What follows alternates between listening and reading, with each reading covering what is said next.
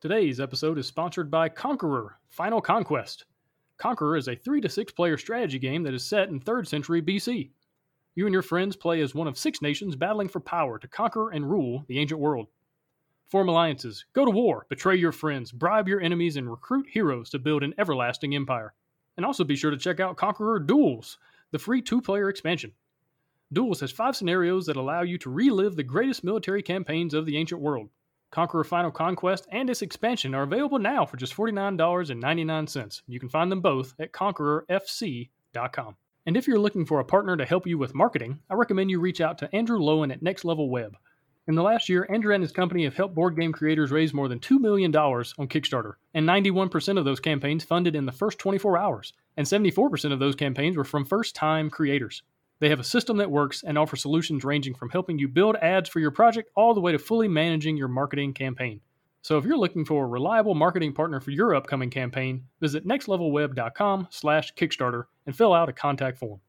And just to speak from personal experience really quick, Andrew's phenomenal marketer, his team, excellent group of people, super trustworthy. And in my last campaign, they literally helped me double the amount of money that I would have brought in by myself. You can look at the numbers that you can see like I would have raised this and they helped me double that amount of money. So definitely worth checking out. Again, nextlevelweb.com slash Kickstarter. Hosting for the Board Game Design Lab podcast is sponsored by Quartermaster Logistics, the leader in crowdfunding fulfillment and warehousing. Check them out at qmlogistics.com. Welcome to the Board Game Design Lab podcast, a proud member of the Dice Tower Network. Each week, we want to bring you an insightful interview on a specific topic in board game design to help you design and create games people love. And now, here's your host, Gabe Barrett. What's up, my friends? Welcome to the Board Game Design Lab. Today we're getting real.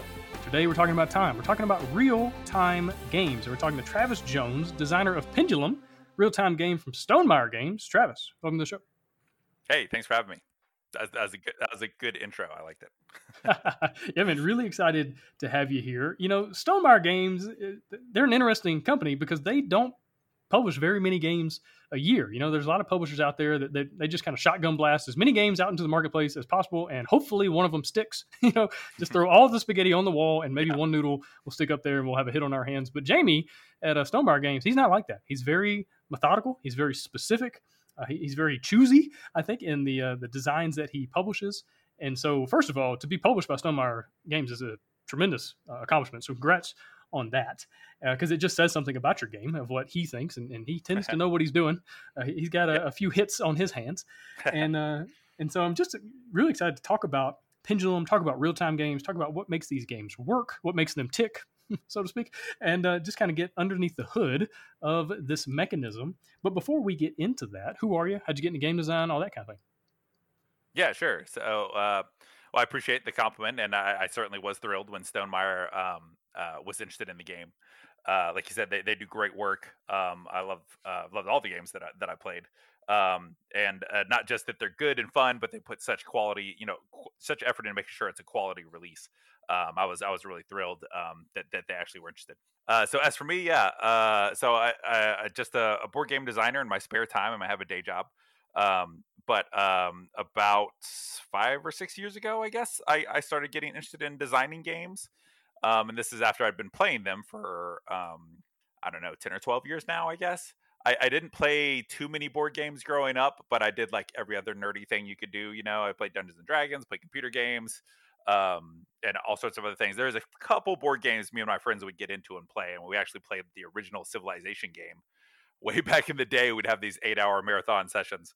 Um, uh, to, to to play through one of those games. But uh, but I wasn't really as much into board games, so it was it was a little bit later in life um, uh, that I finally got introduced to them. Like I said, about ten or twelve years ago, and then I was like, where have these been? You know, this is such a great fun hobby, and now that I have less time on my hands to um, to get into gaming, board gaming is so great because you can have friends over and just you know play for a night for two or three hours and then go your separate ways. Um, so I took to the hobby quickly, and then after a while of of, of playing it, I, I started to get this little restless creative energy of wanting to make one. Um, I've always had a bit of a creative side, and so I think just sort of being exposed to it, getting into it, um, eventually it sort of bubbled up uh, some ideas for for a game to uh, for for for an actual game to design. And so um, so that's eventually what what got me into start playing around with it, and it, it took me a while to get um, uh, a game to where it was pitchable. Uh, uh, because I, I actually started with the real time idea when I first got into game design. It was specifically because I had this inspiration of of trying to make a real time strategy game, which was a pretty crazy, kooky idea. Um, but but I, I I kind of just wanted I, I, really didn't want to pursue it unless I was doing something really different. That um because there's so many good games out there, uh, and maybe just because I figured I couldn't compete with all the amazing designers, or maybe because I wanted to offer something new. But whatever the case, you know, I, I really only wanted to give it a shot if I thought I was going to do something really unique and different. Uh, so this is this idea of this real time strategy game is actually what sort of got me into design and, and what got me pursuing it. So. Very cool. And so, as we get into the conversation, let's get a good working definition of real time games. What does that mean exactly? Yeah, sure. That's, that's a good point. Um, uh, you know, I mean, a lot of terms in gaming can be a little squishy, and and and I'd also note that a lot of games can have different elements. Um, so there's there's a lot of different interesting games out there that that will some will have a real time component or real time phase, and then you move into a, a non real time part. Um, so you can have different elements, but but to me, a real time game is where at least a significant element of the game um, involves uh, taking actions in some way that the actual passing of time matters to to the outcome of your actions, which is a bit of an abstract term, but that's sort of how I think of it. Like sometimes it's a race, sometimes it means other things. Um, uh, you know, like Galaxy Trucker is is a great game where you don't necessarily want to be first, but it certainly is a benefit. But it's not necessarily a race. It's just something where the passing of real actual time matters to the outcome of the game. Right. And usually this is represented through a timer or like a sand timer on the board where everybody can see it or using your phone or something like that. But sometimes mm-hmm. it's just real time, right? There are some party games that things happen immediately and it's really, it's like the first person to, to grab the thing at, in the middle of the table or the first person to slap the, the card or something like that. And so real, it's, it's all happening simultaneously in yep. real time. Yeah. And so, yeah, there's a lot of different angles. I'm excited to talk about different examples of different games that have approached real time in, in different ways. But what's interesting, I was looking up uh, different games on Board Game Geek earlier today, actually, just kind of figure out, okay, what are some interesting examples? And there's not very many. Uh, there's only like 220, I think, 221, something like that, uh, mm-hmm. games listed in the Board Game Geek database. We're talking 100,000 games. I mean, tens and tens and tens of thousands of games out there, uh, and only a couple hundred that are listed with the real time mechanism. And so it's not something that necessarily is, is rampant in the marketplace with all these real time games. But at the same time, there are quite a few, and some of them are some of the better games ever made. And so, why did you want to design one of these? You mentioned just a second ago that this is what actually kind of brought you into designing games. And so, what was it about this mechanism in particular that, that made you say, you know what, I'm going to design a game? Yeah, I, th- I think there is a variety of things that really appealed to me. I've always been fascinated um, with with I don't know the decision making process itself just just in life in general, whether it's board games or not. But I've, I've always found board games fascinating because it's a great way to explore you know how you make decisions and how you make strategic decisions. Um, uh, but throughout you know all of our lives we're always struggling um, in the background with with how much focus to put on different decisions and that's always just been an interesting push and pull to me and uh, maybe it has something to do with my day job but um, there's lots of s- spots in life i feel like where um, you need to develop a muscle um, or or an, or an instinct um, to understand how much analysis is worth it to do for a decision right so so it's not just what's the best decision there's an interesting choice we have to make in life of of how do I figure out how to make the best decision? Because you don't always have time to put infinite amounts of time into different decisions in life. And it can be something complicated, like some analysis you're doing in your job, or it can be something simple, like when you're shopping for a new car um, and and you think you can spend hours and hours reading different reviews and then watching videos and reading articles that recommend you different things. And at some point we all have to make the choice of how much time is it worth it to put into this and how much more is this making my decision better and how much more is am I am I just wasting time? And, and I think it's an important muscle in life that you need to develop I think. Um, so so that's always fascinated me. Now I, I know that's that's pretty broad and you can say well, well how the hell is a a board game with a 30 second timer in any way like like that. But in some ways you know i think it's an interesting way to zero in on that decision because that's was sort of the intent with pendulum was to make a real-time game where the amount of time you put into thinking about a decision was one of the resources you're trading around in the game. And it wasn't to make it say you know, like like we talked about, many real time games are like this race. So the intent wasn't let's make it so you have to, the faster you can make your decision, the better you're better off you are. It was to say, well, let's try to make some trade offs where sometimes you may intentionally want to give yourself more time, and sometimes you may want to take less time, and try to make make a game where optimizing that trade off is an interesting part of the game that helps you win. Uh, so, so, that was sort of the intent, and that was the, the very original design that came to me in the sort of eureka moment was was having these different length of timers uh, that would gate the different actions around the board. Um, and and so that was that was a part that that sort of that was there right from the beginning was sort of part of the heart of the game and and that was uh, a, a, real space that I wanted to explore and then I'd say that's combined with um, playing with my friends that are, can be very AP and getting tired of waiting on them. that was that was honestly a part of the inspiration because I remember it was the the idea for the game came to me after a long day of um, of, of board gaming with some friends of mine, some of which can be prone to analysis paralysis. And and I should add, I can absolutely be prone to it as well. I am by no means innocent uh, of taking my time on turns. Um, but a, a, long day of gaming. We played all these great crunchy strategy games. I think the last one was Ora et Labora. Um, and I, I, love those kind of games, but you know, I was so tired of waiting and friends take your turn. It just goes around, and you know, you're waiting five or ten minutes before you get to go again. Um, and now, and that was I think part of it bouncing around in my head. Like I said, it wasn't all of it, but but I think that was a part of. Could you get a game where you get that engagement, but you don't have to wait on other people to take their turn?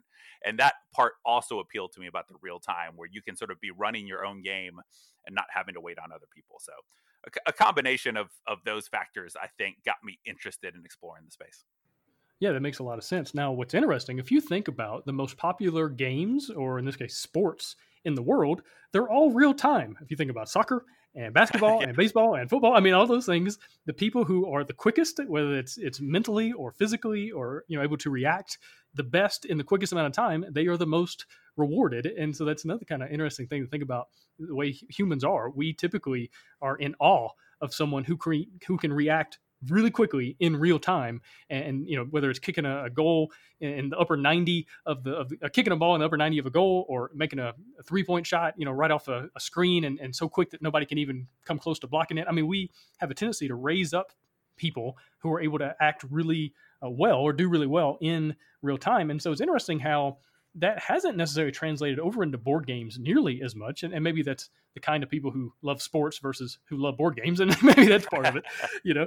Uh, but it's interesting to kind of think through those, you know, connections as well. And so what is it about real-time games do you think draws people in? And not necessarily sports, but, you know, board games in particular. Why do people love these games? And here in a second, we'll also talk about why people hate them. But first, why do people love them? sure, sure. Well, I, I, love your call out of, of sports because I think it's a great point. As one thing I, I started thinking about at some point myself as I was starting to design real time board game, and I was like, you know, it's it seems like a crazy idea, and there's many times where I thought I should stop pursuing this, right? Because there's there's not as big a market for them, especially not for like an actual strategy game, a heavier strategy game done in real time. Uh, but like you said, it was one thing that stuck out to me. It was like, well, you look at sports and things like that; they're always in real time. Um, if the, the timing element adds such drama, uh, but I think that really helps for when you're watching it, um, not as much as when you're doing it. Um, although I, I, will say I, that's an interesting aspect for for Pendulum now that it's out there, and obviously I'm biased, so take it with a grain of salt. But um, but I've been I've been pleasantly surprised at how entertaining I find it to watch playthroughs online of Pendulum. You know, I've watched other playthroughs of board games here and there, but um, it you know if there's good chemistry and the people are really fun, it, it can be entertaining. Don't get me wrong. Um, uh, but there was this interesting extra drama, you know, of seeing the the time coming down as you're watching a playthrough, and you know, oh, this person, if they just make that move, they'll they'll be set, and you're waiting the last second. Come on, you got to see it, and then they just do at the end, and uh, so it adds some entertainment value just for watching it. Um, but but at any rate, as for playing, which is the whole point of board games, most people aren't watching board games online. It's, it's a hobby we do to to play them.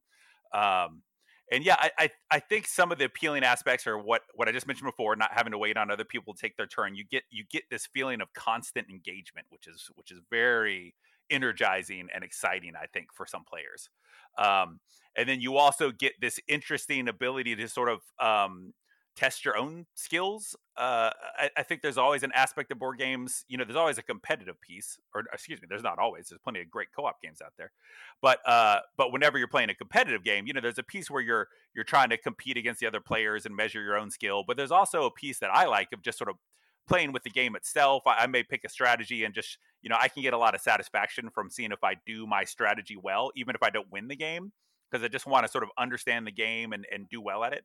And I think anytime you're playing a real time game, it gives you that because in addition to the other players, you always have the time element that you're working against, and you can feel like you've done better or worse than the last time you played the game, or feel yourself progressing as the game goes on, regardless of how you're doing against the other players, just with how you're doing with the game. And so I think that's a satisfying piece that you always get this interesting uh, competition and engagement from the game itself, which is an, an interesting challenge.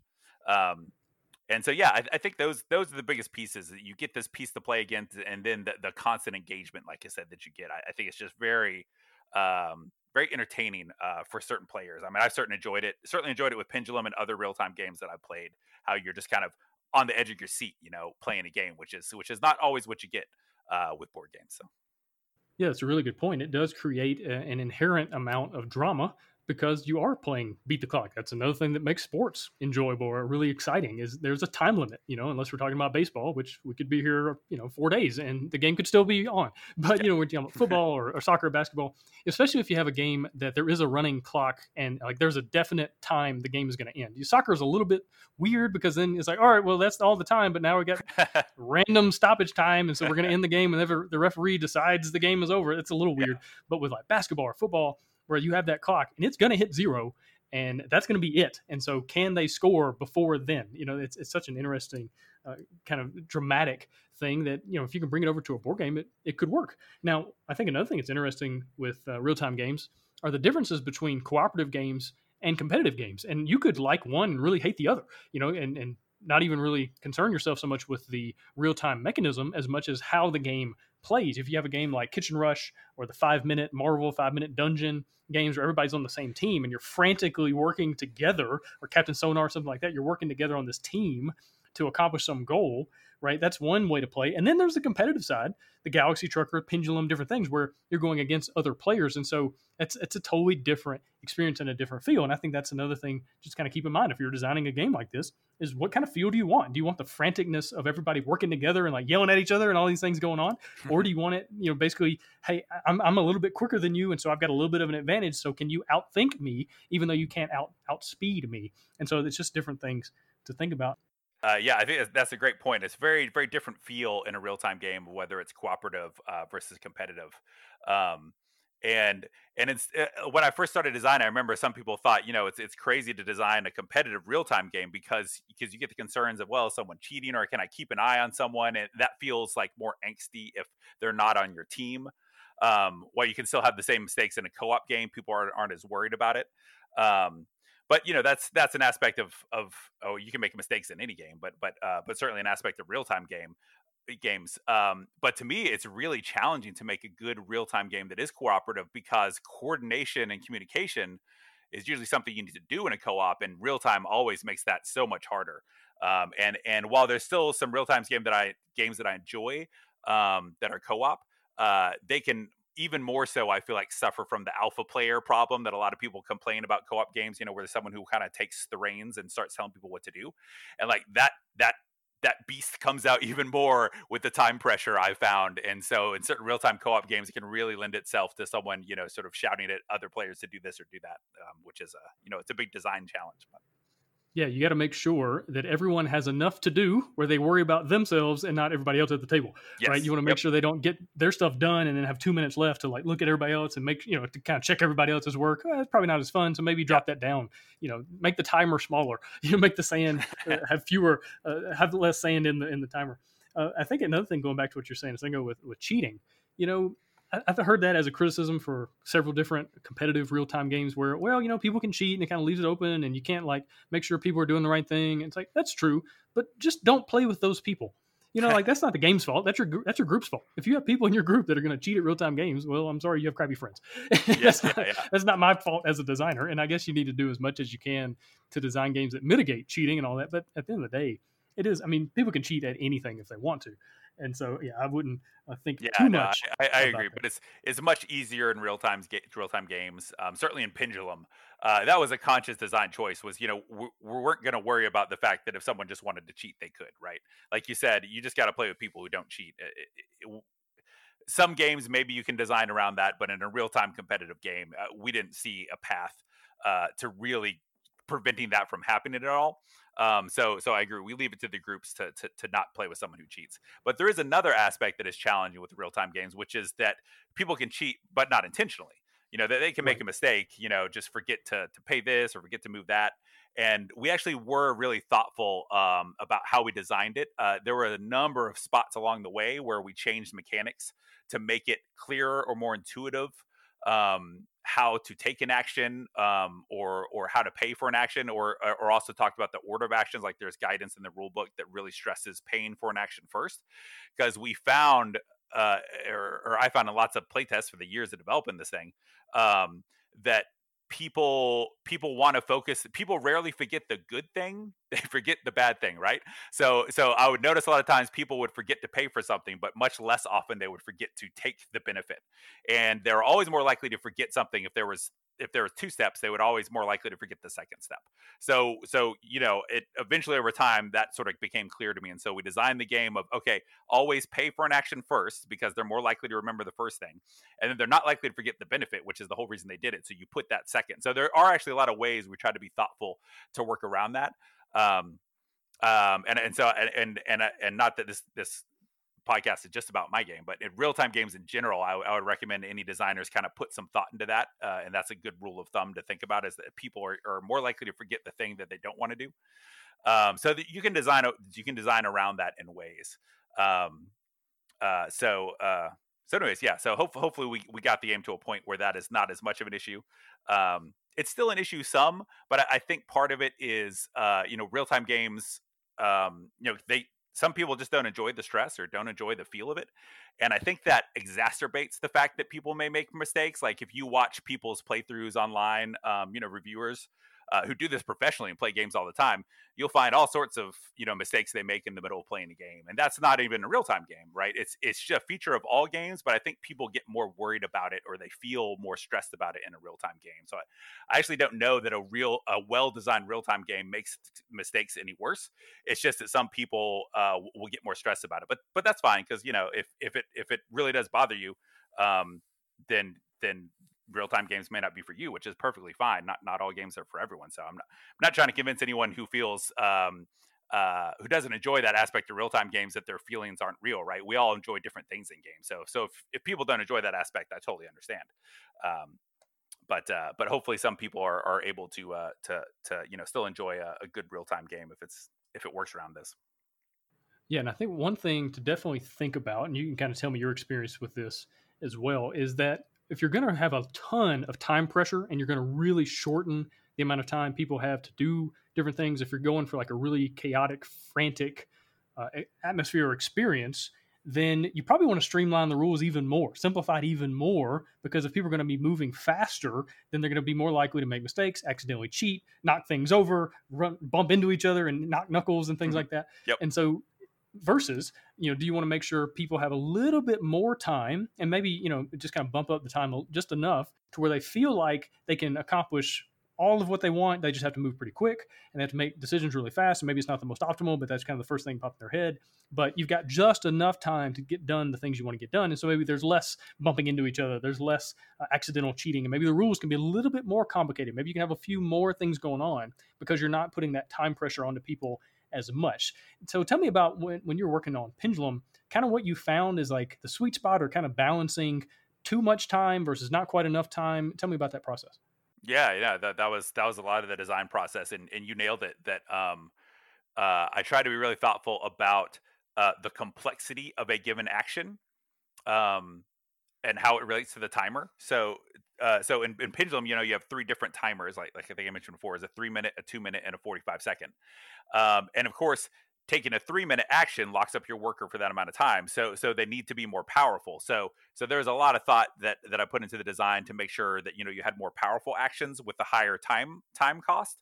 But also a lot of it was just what you said was was tying together the more complicated actions with the higher time cost.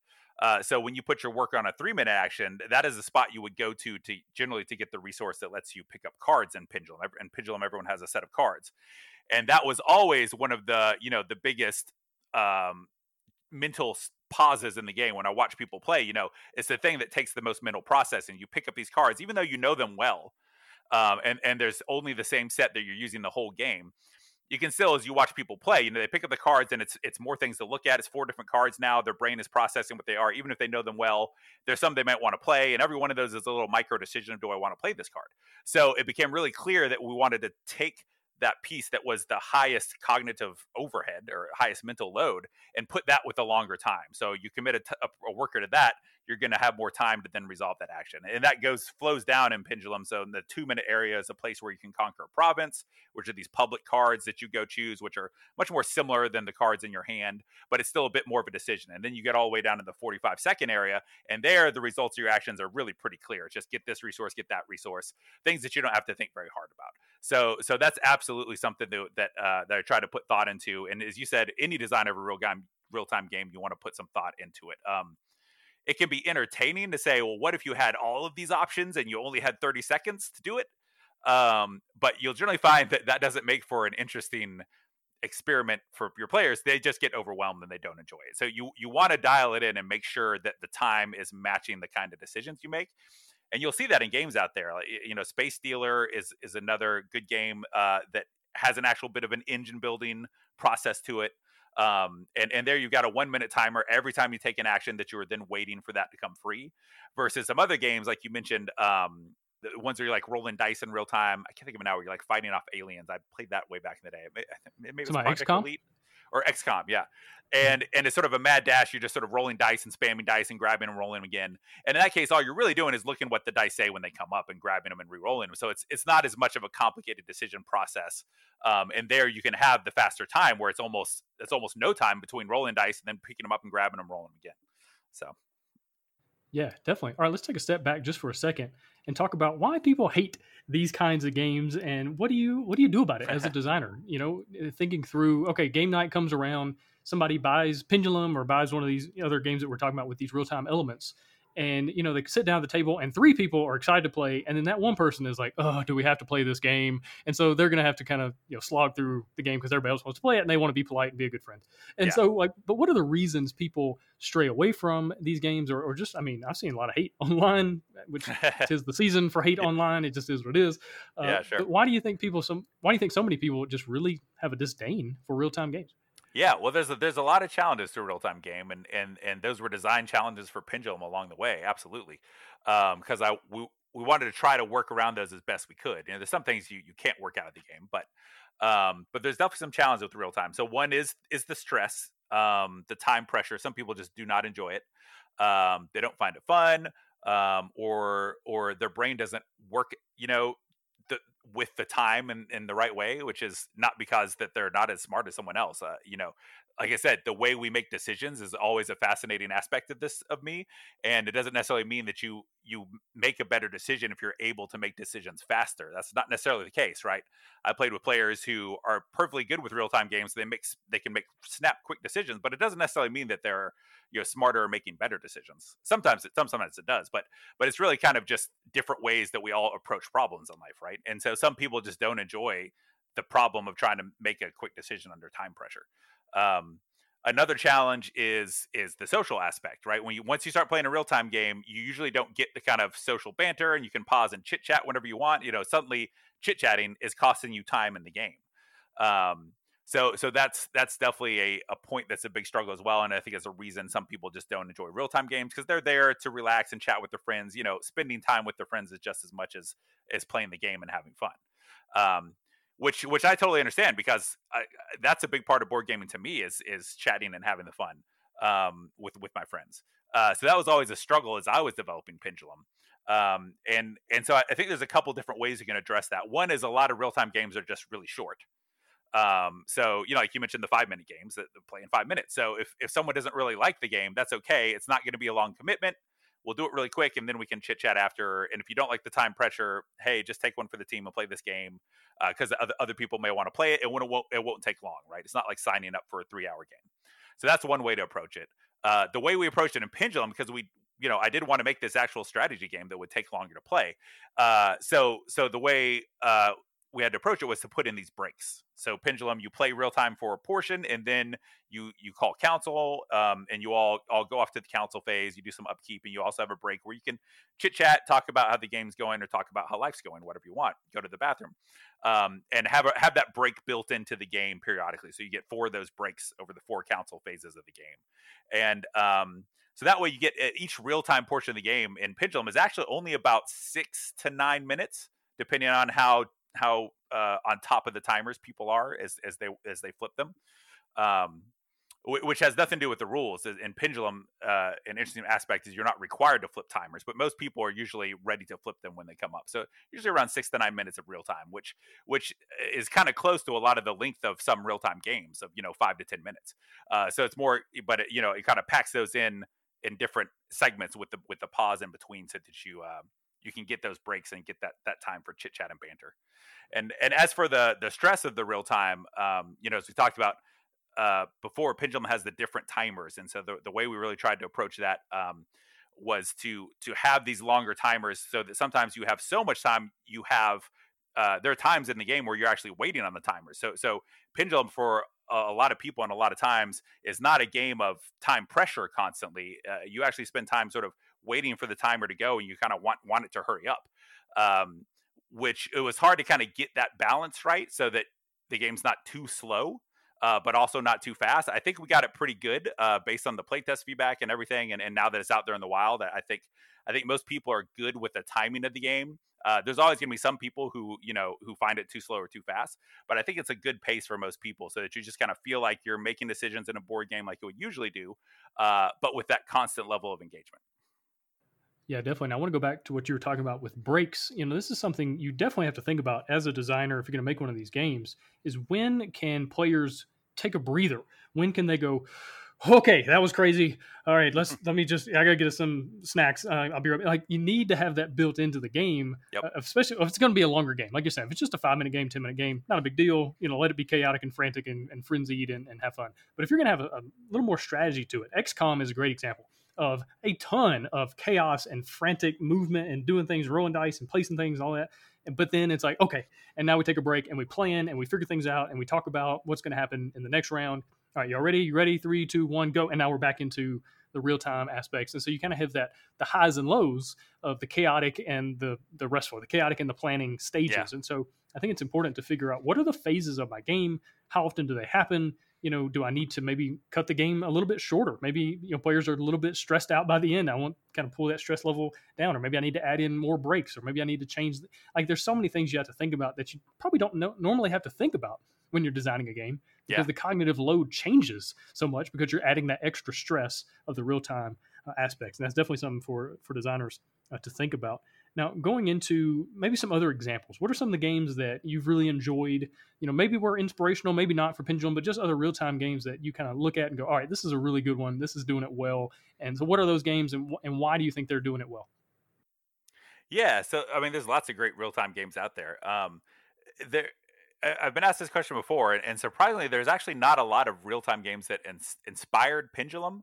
Because um, there's, as we talked about, most real time games are kind of more fast and frenetic um, and have a shorter playtime. Um, and so it was. I was really trying to um, to do something different that would hopefully you know break into a new area where you have this real actual engine building strategy game with the with the real time aspect. Um, but there's certainly there's certainly games that, that gave me some interesting ideas. One of the one of the best was and, and that you might not think because it doesn't seem very close to Pendulum, but the game Magic Maze uh, is a great real time game that gave me this brilliant insight of of you don't have to give someone all the rules at once. So in Magic Maze, you sort of slowly layer on like the different um, restrictions. Or uh, sorry, I shouldn't assume assume people played Magic Maze. Magic Maze is a co-op game where you're all trying to make it out of this maze, um, and you have a timer that you're flipping back and forth between you. Um, uh, and there there are sort of different requirements with how much you can communicate.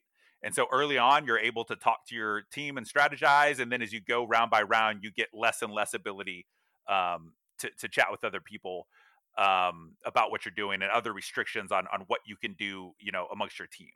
Um, but it's the game does a great job of layering that on, so so the challenges become harder as you get more used to the rules and more used to the game.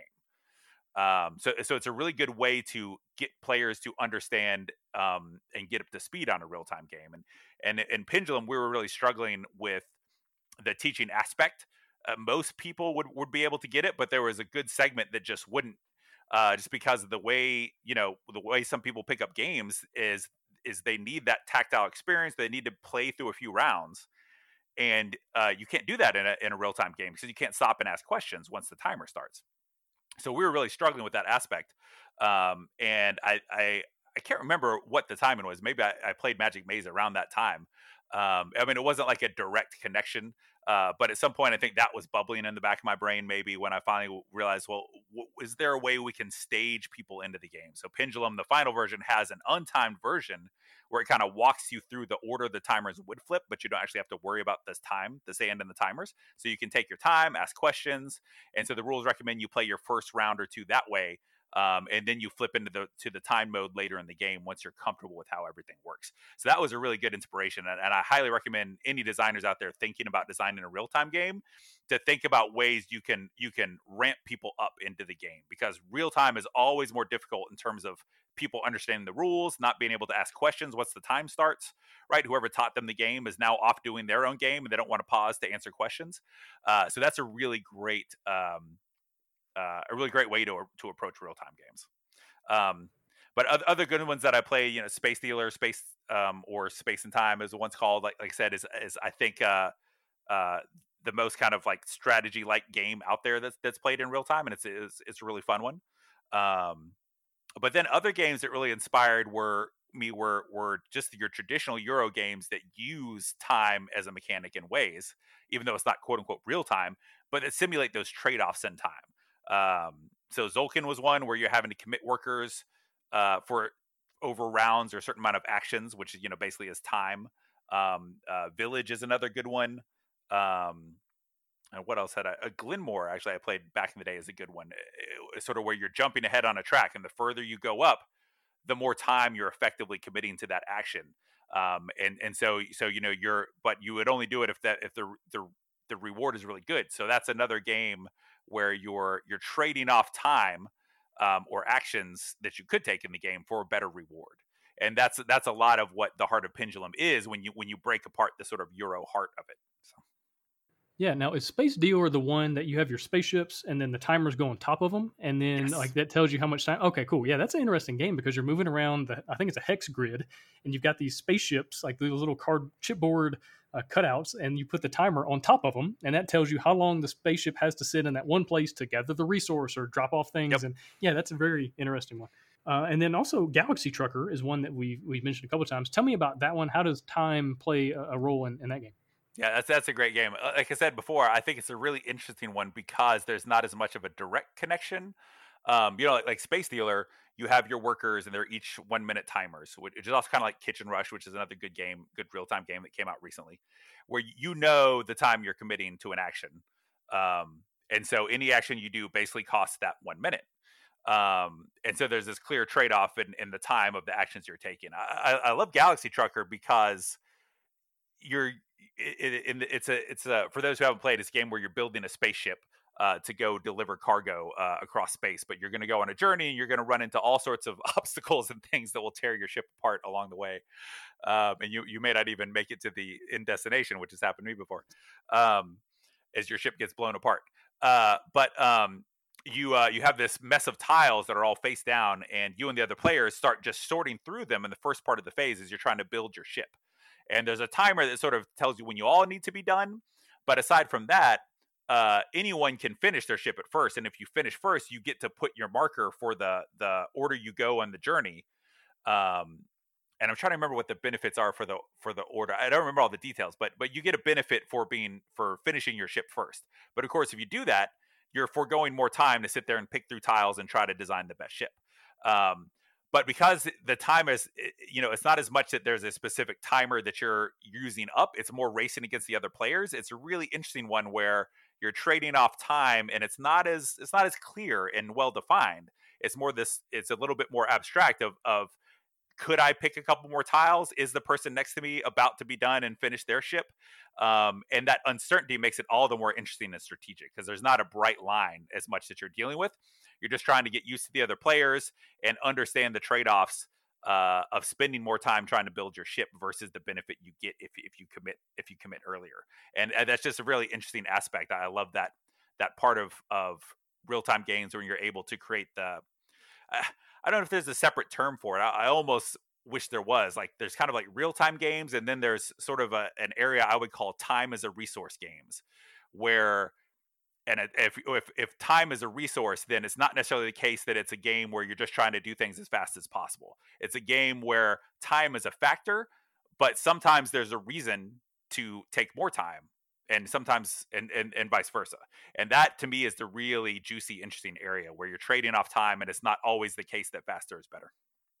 Right and a lot of these games don't even have a timer necessarily. It, it kind of lets the players time it themselves where you maybe you get a bonus if you're the first one to finish a certain action in a, in a round or maybe you get a penalty if you're last to finish and so i think that's yep. another way you can do these games is you don't necessarily have to include a sand timer in the box or, or tell people they need a timer on their phone you just let the players kind of dictate what the pace of the game is, and maybe that's something you know to think about uh, if you're making one of these games. Is maybe you don't need a timer. Maybe you can just kind of let players self time. And I know there's there's a lot of games out there uh, that do. Yeah, yeah, yeah. That, oh, uh, Ricochet Robots is another good one, hmm. um, where everyone just kind of stared at the board. It's like this uh, path puzzle game.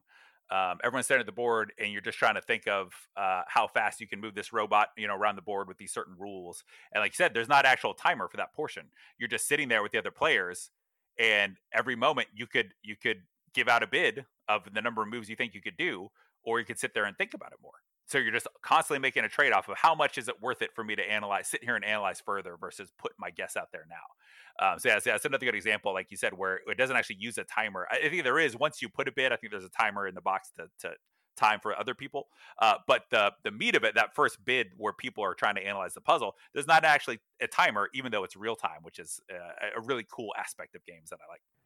Yeah, absolutely. I know there's several word games as well that have a timer, or at least have some kind of timed play mm-hmm. where maybe you have your your tiles or your cards, or you're trying to you know create as many words as you can you know before the people before time runs out uh, and then also there's there's roll and writes which are kind of interesting because a lot of them you know they're simultaneous play which isn't exactly real time, but at the same time, I feel like you feel the time pressure. If you're a, if you're a decent human being, then you feel the time pressure of when you're the last one every single time to write down your answer or to color in on your card or whatever kind of roll and write you're playing. And everybody's just staring at you. And I yeah. am typically this person. I know you mentioned you you have a, a struggle with analysis paralysis. I'm usually that guy that's sitting there thinking through like every possible move plus five, you know, and uh, and so I, I feel like this is not exactly a real time game, but uh, simultaneous play like roll and writes and different games like that have some kind of place in all this, especially if you're designing something like this to, to go play those games and kind of see what you know makes them work and makes them tick as they they work together because simultaneous play and real time games typically go hand in hand. Yeah, yeah, no, that's a that's a great point. In any simultaneous play game, you're going to get a little bit more of that feeling of pressure to be done. Um, eh, you know, I mean, you still get that pressure, to finish your turn in other games, you know, even though people may take forever. It's, it's an interesting thought. I, I, guess you could argue that all games are truly real time games. It's just that in some, the cost is social uh, rather rather than an actual aspect of the game. But if you take forever, you will find yourself unable to play games in the future. yeah, that's a really really good way to look at it.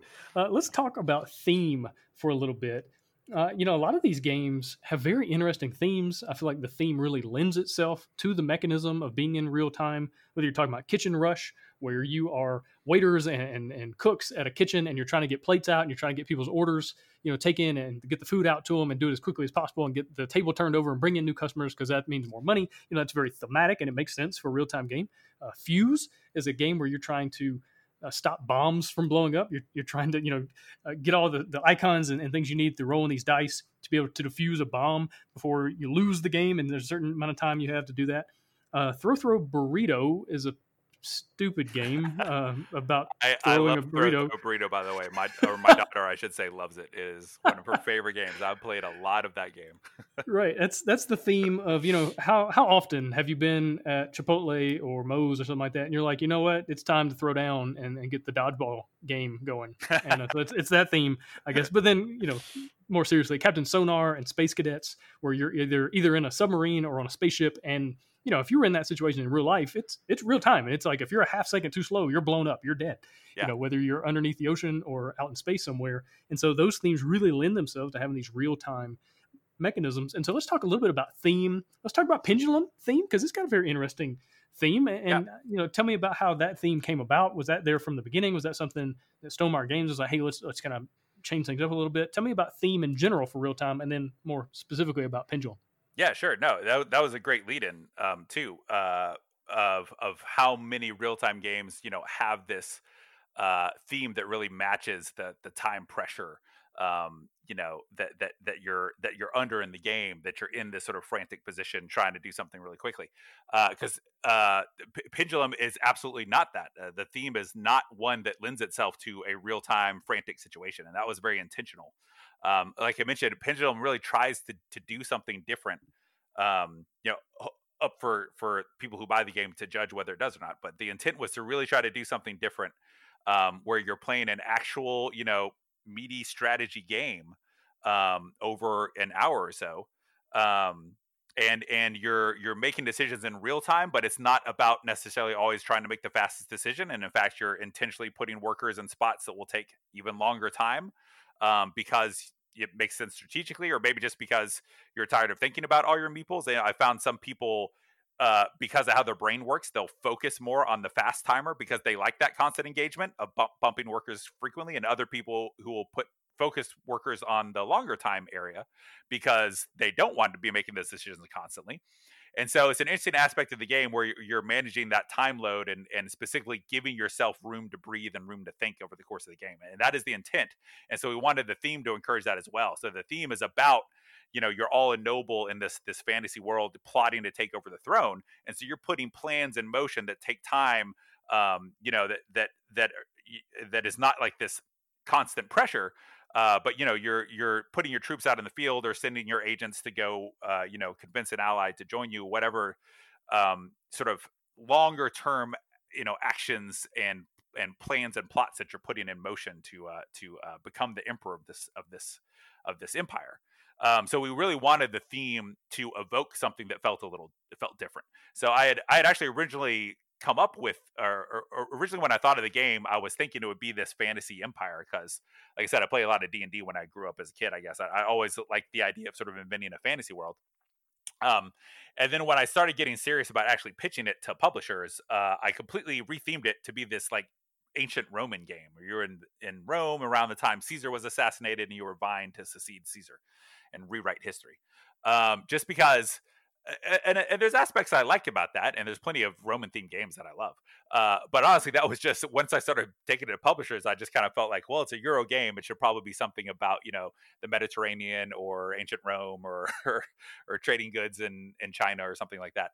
Um, you know, around the Renaissance times or medieval times, um, because that seems like that is the most popular uh, some of the most popular settings. And since the game does so much creative mechanically, I thought that the, the theme shouldn't be too far out there.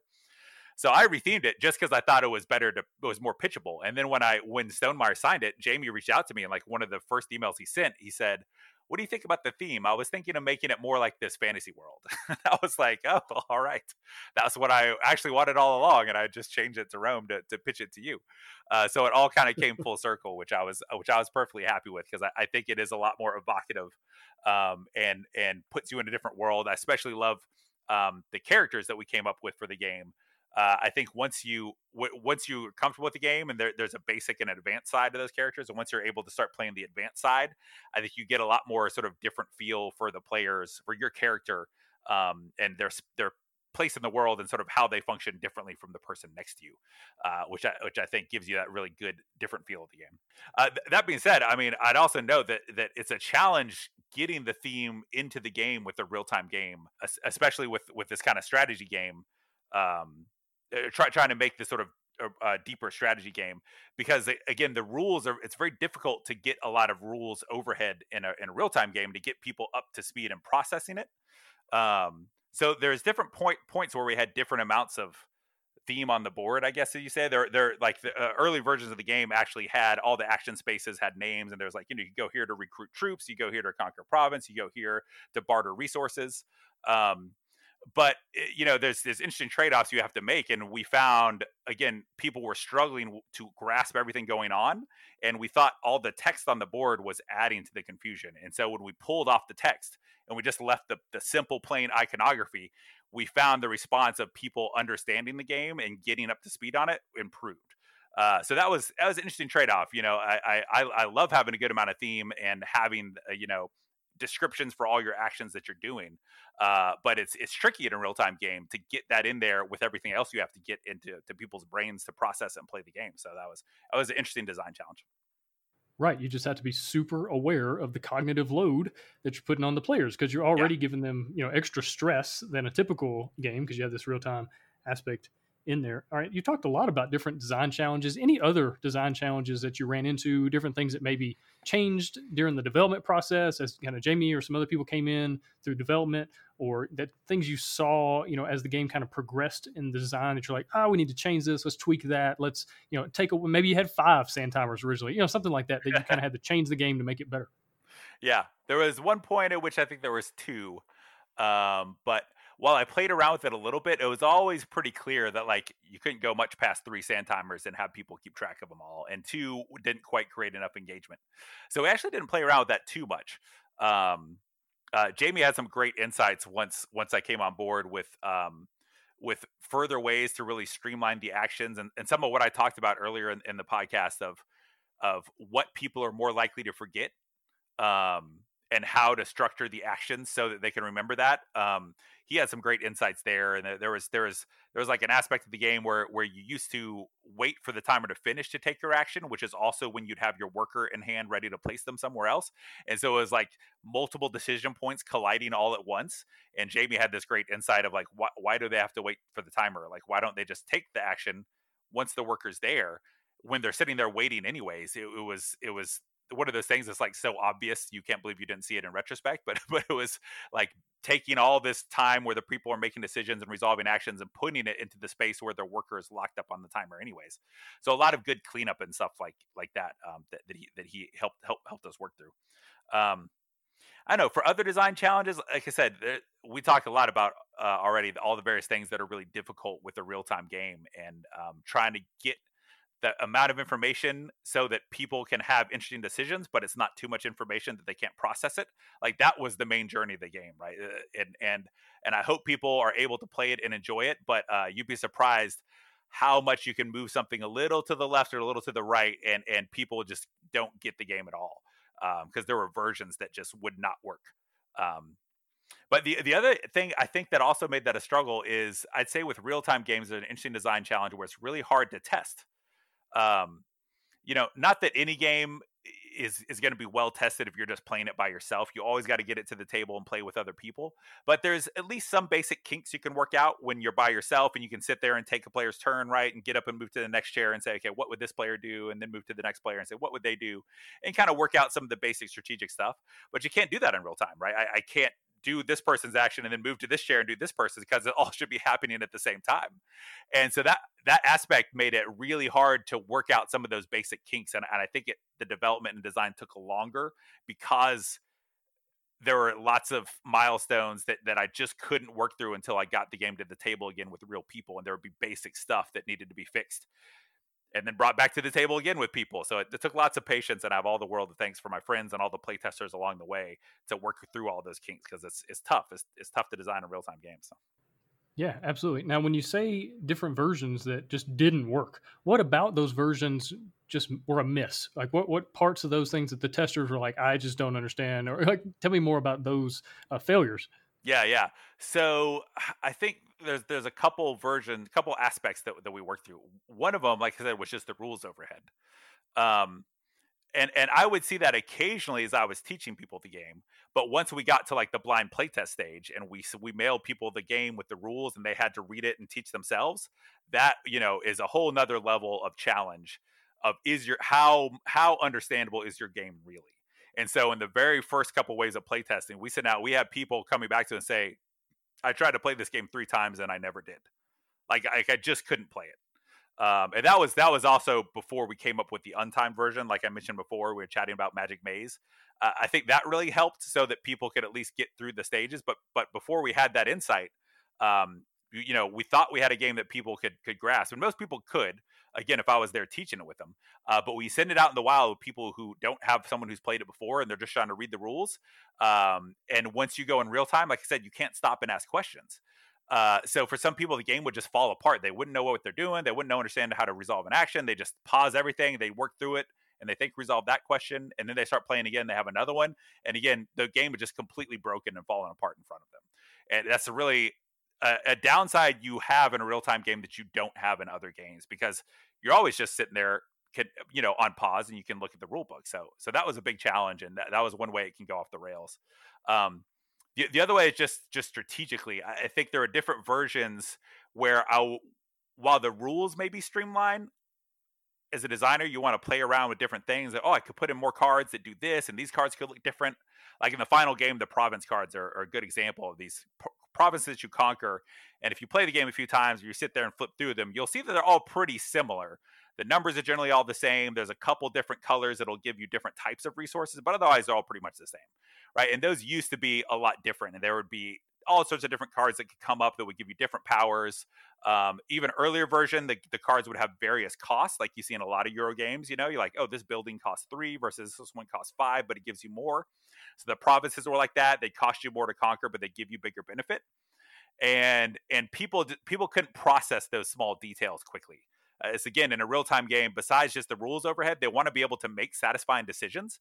And people just sit there and they see cards come and go off the row, off the card row, and then afterwards they'd say, "Why did this person kill it?" And they're, "Oh, I got this card. It cost me seven, but it gave me all these huge benefits." And the and other players would be like, "I didn't even know that card was possible," and it, it left a very unsatisfying experience to to have all these little game elements that they couldn't understand strategically. So so beyond just understanding the rules, understanding like the strategy of what are the decisions I'm choosing between what are my options and how can I make my strategy work. And that was a real challenge for a real time game as well to get it so that people feel like they understood their options in the game and they can feel like oh now I know what I would do differently next time to win um, or to do better uh, because because they grasp the strategy of the game. Yeah, that's a really good point and something to think about. If I'm a brand new player playing, you know, a, a, game that maybe other people at the table have played before, and it's my turn, I can look at my options and I can look at a friend of mine and go, "Hey, I'm thinking about this. Is that dumb?" You know, and maybe they're gonna yeah. they're not gonna help me win the game, but I can at least say, "Hey, what do you what do you think about this over here? I'm, I'm leaning towards this," and then can that combo to this other thing? Uh, and like, can we check the rule on that? Like, you can do that, but you can't yep. do that very well in a real time game. And yeah. so thinking through, okay, is the game too complex? Does the game have too many too much gray area? Are there things that you know players are going to run into to uh, edge cases and little nuances that they're like, I don't know, can I do this? Is this okay? Is this legal? Am I cheating? Like eliminating all of those things is so necessary in these kinds of games because you don't have the opportunity to ask questions or to check the rule book or anything like that. Maybe, maybe you do in like the phases of, of the game that are kind of untimed or just kind of the breaks in the action. Then you can go, hey, so I did this thing last turn. Was that legal? you, you, do have time to do that. Yep. Uh, but yeah, it's something to uh, definitely keep in mind. Uh, anything else as far as like the playtesting process or anything that kind of came out of testing and development that you w- want to make sure people are aware of, just something to, to kind of be be mindful of in their own game designs? Yeah, um, you know, the other thing I would say that was the biggest help along the way is is to tinker with multiple designs. And I think a lot of game designers do do this, so so it, it may be falling on deaf ears. But for those out there, uh, maybe who who who are scared to put a game down because you think you won't come back to it. Um, and you feel like you know, oh, I'm, I'm just going to cycle through games, and it's and you know, I'm getting nowhere if I put a game down and go start a new one. I think that's actually really key to developing your your various skills and and develop your your design muscle as as a designer. Um, it's such a good a good thing to, to to completely step away from a game go put your head into a whole new game. You'll discover new things. You'll come at things in new ways, and, and then you'll realize, oh wait, this is kind of like the problem in that other game, and I, I ended up taking this totally different approach. And would that work over there? That experience of designing. Um, you know, completely different ideas and putting something aside for a while and then coming back to it with fresh eyes, I think is really key. So, P- Pendulum is actually the very first game that I ever designed. Like I mentioned to you, it was the inspiration that got me into design, but it was it was a journey along the way. And like I said, I worked on it for a while, and then it, you know I got it to one of those versions, like I said, that did not work at all. and then I so I I put it aside because I thought it just wouldn't work. Started working on a different uh, real time strategy game, and then that sort of sparked other ideas and and then I could, would come back to pendulum and tinker with it and then I have another idea that I go off to and then I come back to pendulum again and those breaks and coming back to it with fresh eyes I think were key and really making some of the core changes to, to like get it to to the spot where it could actually you know be a working game and be publishable um, so I, I, I, highly encourage designers uh, to, to do that. It's you know set set set your design aside for a time, work on something else for literally a few months, six months or something, and come back. And um, you'll be impressed with sort of new ideas that might actually get things jump started. Yeah, I completely agree on that. You know, sometimes you run into a design challenge or a design block, and the best thing in the world is just to put the game on the shelf for a little bit, unless you're under contract and you have to deliver by a certain deadline. In that case, in that case, be a professional and get that crap done. But otherwise, just yeah. put it on the back burner and work on something else. Because so often I have found the answer to a, a problem for a game that I haven't worked on in a month because I'm working on this other game and I ran into something maybe parallel or something you know similar but different. And like, oh, I can do this totally new thing with this other game, and then I can I can go back and forth, and it just makes it so much easier to design games when you have more going on. Also, it's it's better for your mental health because if you have something else you can do, ah, I'll just go work on this other thing. I'm not going to worry about this. I'm not going to let this discourage me or make me annoyed or frustrated or upset. I'm just going to work on something else instead. And so maybe it's just better for your mental health as well, just to have multiple options of fun things to uh, to work on. As long as you're finishing things, you know, try to complete something every now and then. So you don't yeah, have just yeah, a sure, million sure, games sure. on the shelf. and uh, yeah, it's a huge difference. Yep. Well, Travis, this has been awesome, man. Any closing thoughts? Anything you want to leave listeners with as far as real time games or game design in general? Um, I don't know. I, I, I guess the other thing I'd say is is design something you're passionate about. Um, you know, I like I said, I, I got into this because I wanted to do something different. I had this ins- inspiration. Um, you know, I, I never, you know, I didn't say set out and say I want to be a game designer. Now, what game should I make? You know, I sort of had this inspiration of this this idea of like this could be something really cool and really different. And um, so, you know, I encourage others to think of that, uh, to to to think of what what really draws, what what appeals to you, what gets you excited, you know, don't just say, well, I have this idea, but it seems kooky. Why don't I instead just, you know, like I said, go make a game where you trade goods around the Mediterranean. Um, uh, you know, not that I don't love it when the new the next new game comes out that does that. you know, I mean, I love classic Euro games, even if it's themes we've seen before, mechanics we've seen before, just mixed together differently. I mean, I still love that. So I don't begrudge anyone that wants to do that. But like I said, I mean, but that's totally fine if that's what inspires you. It's, that's what I just that's what I would hit on is is if that's what excites you, that's what makes you passionate of just taking you know a kind of game that's maybe similar to what we've seen, but doing it really really well. Then go for it. Or if you have some crazy idea that's a little more off the wall, then go for that. I, I think the amount of dedication and the roadblocks you're going to hit as a designer means you can't be doing it if you're not really excited for it. Like you got to do something that's going to keep you interested. It's gonna you got to do something where you're gonna love just working on it, whether it succeeds or not. You've got to love the process. And if you're doing something where you don't love the process, you're going to burn out and you're not going to be able to, to get it to the, the spot it needs to be. So, so yeah, so whatever your crazy dreams are, that, that's what you should, that's my recommendation to, to, to follow those and don't let anyone tell you it won't work. So I heard that plenty of times with my real time competitive strategy game. Uh, but after after years of banging my head against the wall, finally got it through. So awesome. Well, Travis, this has been great, man. Really appreciate your time. Really appreciate you coming on the show. Good luck with Pendulum in stores now for sale now, either on you know Stonemaier Games, the, the website, or in your friendly local gaming store. And good luck with everything else you got going on right now. Yeah, thanks. I appreciate it, Gabe. Thanks so much for having me on. It was it was a, it was a blast to chat. Thanks for listening. Hosting for the Board Game Design Lab podcast is sponsored by Quartermaster Logistics, the leader in crowdfunding fulfillment and warehousing. Check them out at qmlogistics.com and find all sorts of game design resources, bonus material, and chances to win free games at boardgamedesignlab.com. And until next time, keep designing, keep playtesting, and keep creating great games. Did I mention keep playtesting?